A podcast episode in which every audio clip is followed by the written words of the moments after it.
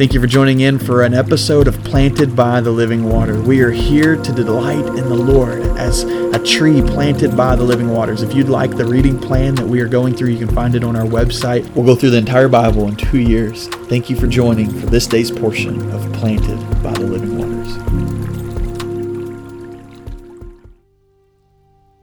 Welcome to episode two forty-three of Planted by the Living Water. This perhaps will be one of the most important devotions you've ever listened to, or at least certainly the most interesting devotional you've ever listened to. And so here's where we are in Jeremiah thirteen, and if you have not figured it out yet, God asked Jeremiah to do some strange things at times. And so here's where we are, Jeremiah thirteen, and this was what he says. God says, "This is what the Lord said to me." Jeremiah says, "This is what the Lord said to me. Go and buy yourself a linen undergarment and put it on, but do not put it in the water. So I brought underwear, and as the Lord instructed me, and I put it on."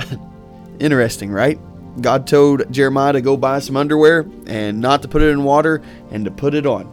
And then verse three, "Then the word of the Lord came to me a second time, take the underwear that you brought, that you bought and are wearing, and go at once to the Euphrates and hide it in a rocky crevice. And so I went and hid it by the Euphrates as the Lord commanded me."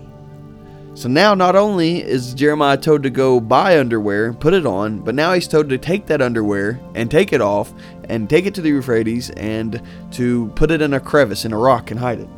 Verse six, "A long time later, the Lord said to me, go at once to the Euphrates and get the underwear I commanded you to hide there.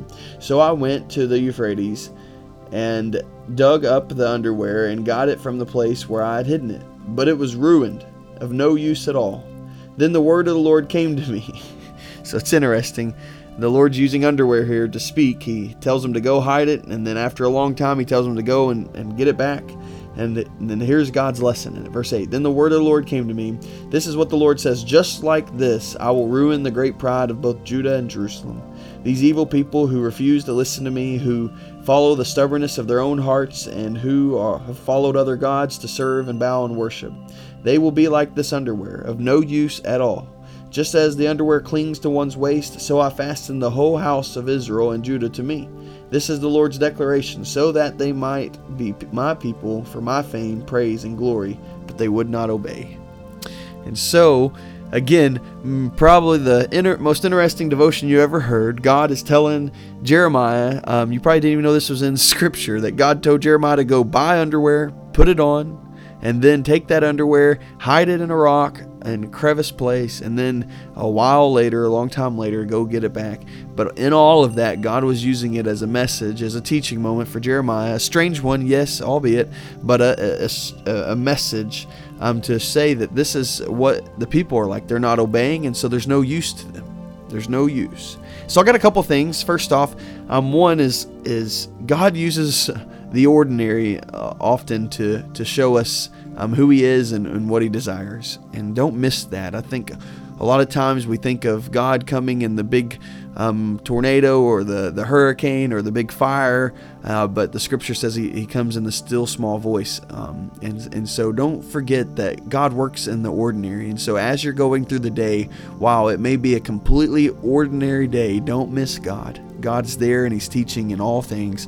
And so don't don't miss Him in those things. And then second off, Um, the whole point of this was was to show them that in their disobedience, there was they were of no use. God had created them for a purpose, and yet in disobedience, they weren't fulfilling it. They were of no use, um, as good as ruined underwear. And so, uh, in other words, don't be ruined underwear, uh, because because it's of no use. And uh, God created us for a purpose, for His glory, for His praise, and for His fame. And so may we uh, be obedient and see uh, that, that we are of, of use to Him. And so, Father God, we come to You and ask, Lord, that You help us be of use, Lord, simply for Your fame, for Your praise, for Your glory. And uh, the simple way to do that, God, we know, is to obey, um, Lord. And so help us obey, even in the ordinary, even in the little things You show us. Help us obey. We love You, God, and it's in the name of Christ we pray. Amen.